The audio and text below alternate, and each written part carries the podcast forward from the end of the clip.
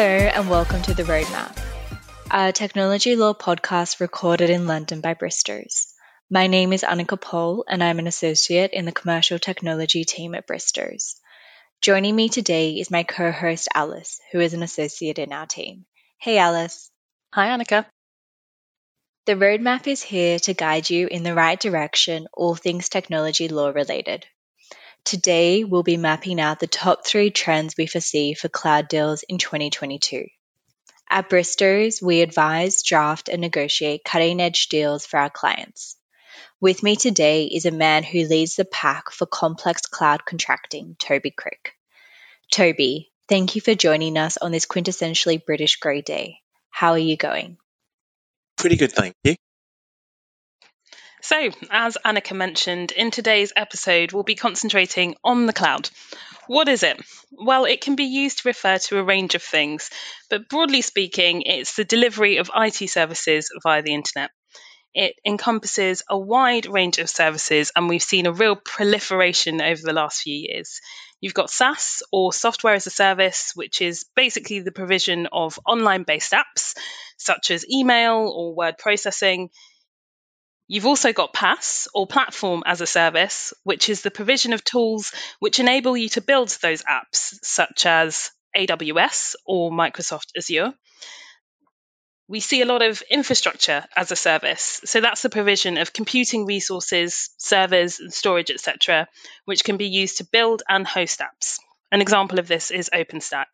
But really, anything which can be provided over the internet is an as a service that falls within the remit of cloud. The cloud market has really developed in recent years, and companies, both big and small, often incorporate some sort of cloud offering into their day to day operations. Particular trends include the rise of hyperscalers, multi cloud, and hybrid cloud platforms, and cloud as the enabler, so enabling analytics, collaboration, etc. But moving over to our expert.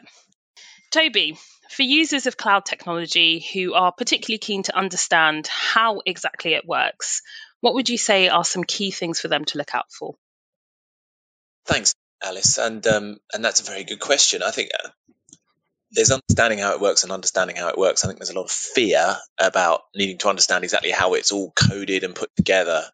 And there's another group of people say oh, it's too complicated. I don't need to understand how it's put together. I'll just look at a slide deck and that's enough. And I think between the two is is where a normal person supporting a client doing one of these projects needs to be. Um, and I think what you need to understand at a principle level, at least, is is the layers of technology that go to make up a service. You've just described quite neatly the common division of infrastructure, platform, applications. But I think understanding that how they or the fact that they interoperate with each other is crucial and you just described it quite nicely. You, you can't have the software without the platform you can't have the platform without the infrastructure. It all starts with the infrastructure and ultimately as you also said it starts with the the internet the connectivity.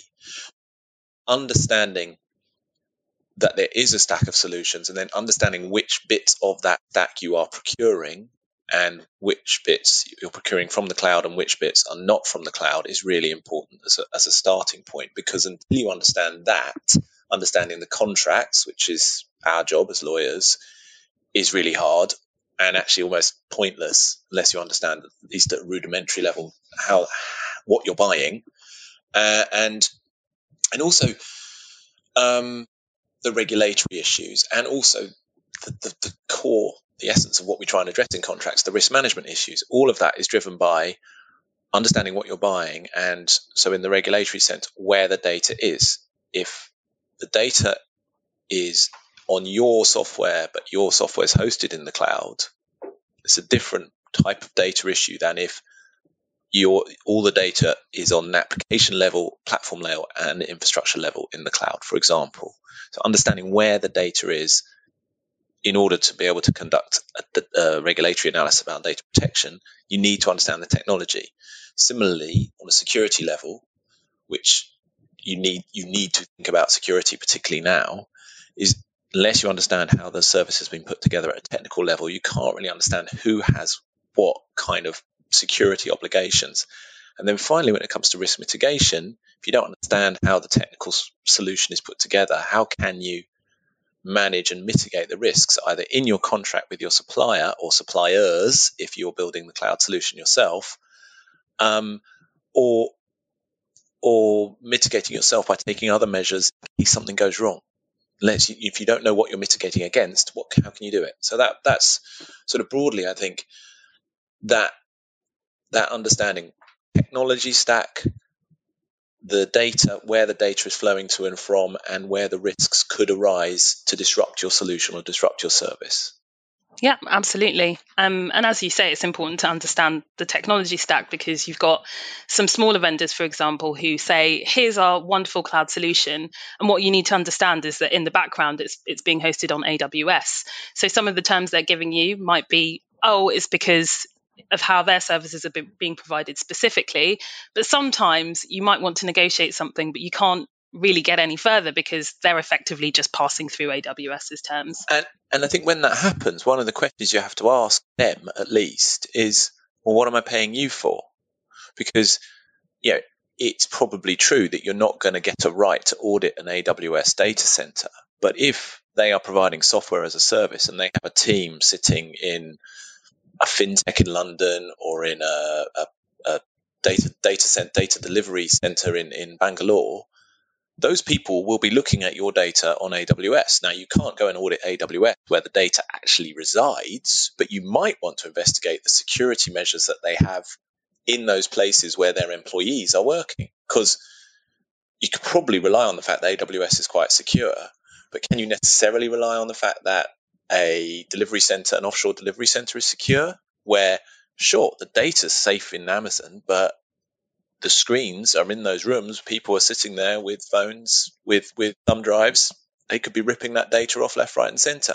So there is, I think, if you understand the stack, you can push people in negotiation. Say, okay, I can't can't audit the infrastructure layer, but I want to audit the service delivery layer. And as soon as you start saying that, you're putting in the negotiation, you're showing you know what you're talking about, and you're actually addressing what where the risks probably lie that leads us perfectly into the second trend that we're seeing, Toby, which is we're potentially seeing changes to negotiation strategies for cloud deals in 2022.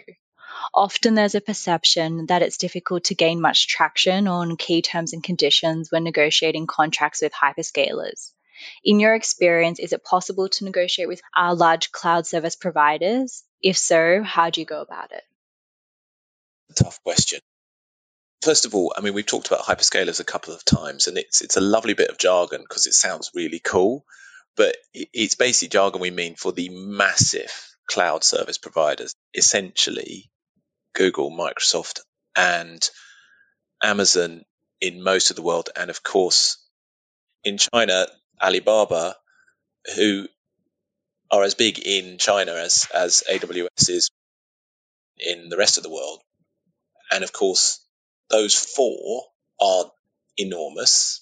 Those four have a lot of market power, and those four are also famously pretty reliable. So when you're dealing with them, they will give you very little ground on their contracts because what you are buying from them is high resilience, relatively low cost, super reliable services and you're almost relying on their brand as much as the contract you have with them. But all of them have adapted their terms and conditions to deal with regulatory pressures, and all of them have adapted their terms and conditions to deal with commercial pressure from users across the board.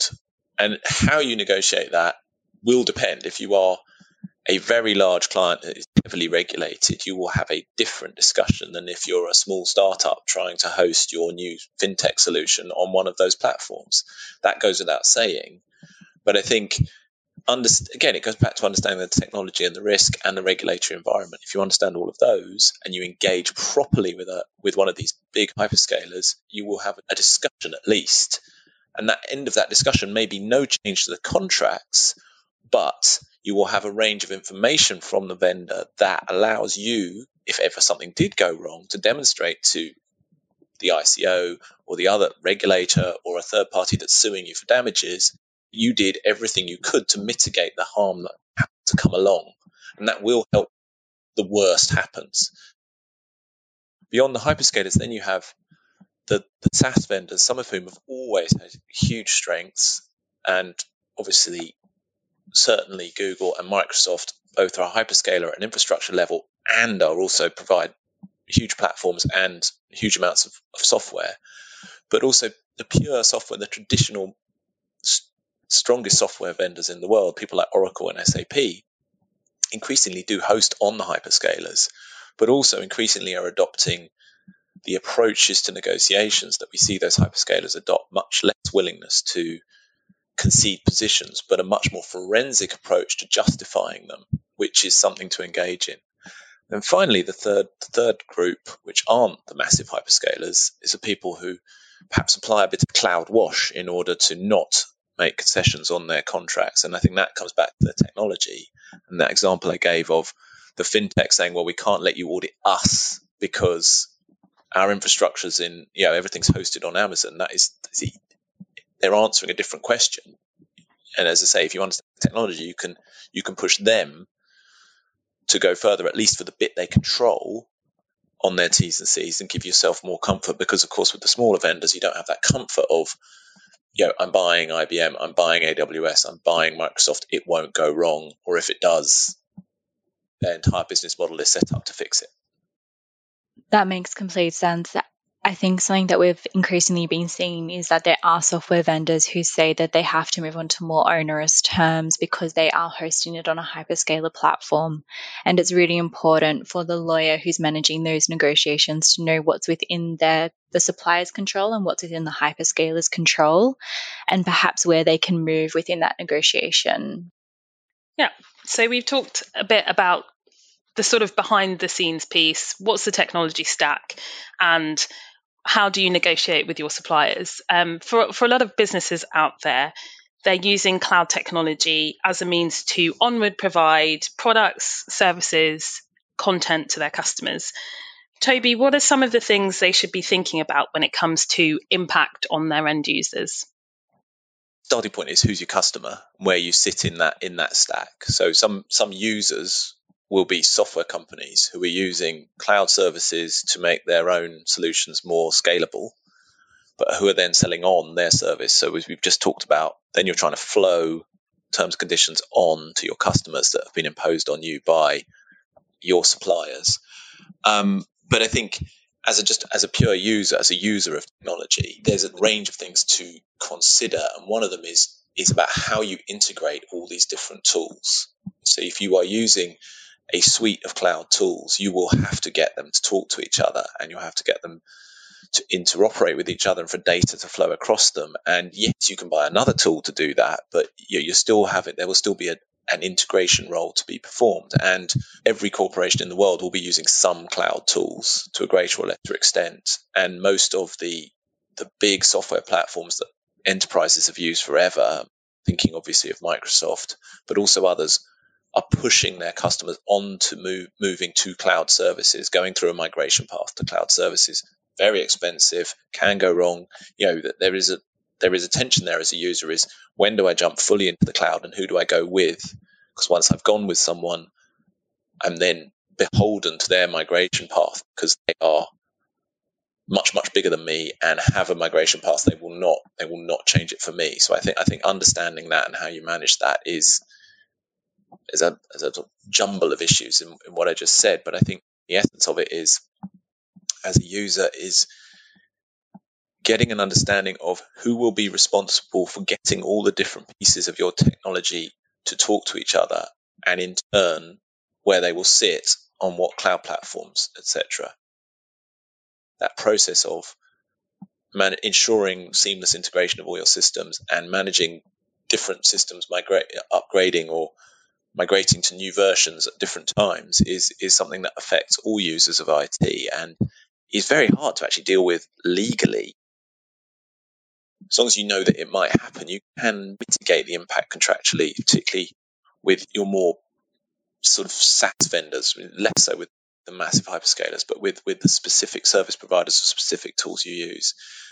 A lot of people have been caught out in contracts they signed five, ten years ago, which they're now looking to renew finding themselves having to to pay for a lot more of a migration project and then they have to find the money in their IT budget to do that to stay up to date. And it's thinking about how you how you plan for that. And um, actually, one final and probably crucial, probably most crucial thing is, you know, you've you've done your integrations, you've managed your migration path, you've you've, you've got all that sorted. You, you know, you you have moved to the cloud, you are ready to go forward. But one thing you must forget is then in turn looking at your contracts with your customers. If you are dealing with them online or or electronically in any way, you know, you need to then make sure that what you are providing is reflects what you have in your contracts with your suppliers. And whilst on one level that's kind of obvious, on another level, if you're dealing B2C and you're taking consumer data and ingesting it into a cloud architecture, whereas before it wasn't, you might need to change a lot of T's and C's. You know, you might need to, to redo the whole web, the whole website and website terms and conditions. You might forget about doing that. And then if you're in more of a B2B space, if you're selling technology based products, you're going to have to change your, your licenses or at least review them to make sure you're not exposed to liabilities you can't back off. And so I think I think that's the sort of final piece in the jigsaw to understand as a user is, is what exposures do you have downstream. Absolutely. And I think that feeds into a sort of wider digital transformation program for a lot of businesses. And in case you missed it, we actually recorded a podcast on digital transformation. So give episode one a listen. Toby, thanks so much for um, everything you've talked about today. I think some some of the key takeaways are first, you've got to understand your technology stack, as this has a bearing on what can be negotiated. And when we're thinking about negotiations, it's important for us as lawyers, as as those who are in the room, procurement professionals negotiating those contracts to see where there might be room for maneuver. Due to scaled solutions, some things like availability of the platform or app or service um, may not be negotiable. Similarly, data protection terms given where data is hosted and stored. But there might be some technology specific concessions to be gained. And that sort of ties in again to understanding the technology stack because then you know where you can move around. Finally, have a think about your contracts with end users and ensure that they reflect your technology stack so you're sufficiently mitigating risk. Toby, thank you for your time this afternoon. It's been a pleasure speaking with you. Yes, thank you. No, oh, thank you. That was a really interesting conversation. Really appreciate you you taking the time to put that together. If you enjoyed what you heard, please subscribe, download, and share this podcast. We want to make the roadmap as practical and informative as possible for you and your business. If you have any ideas, suggestions, or feedback on this or future episodes, shoot us an email at theroadmap at bristows.com or use the hashtag the Roadmap Pod. Thanks for listening, and we'll be back with more episodes soon.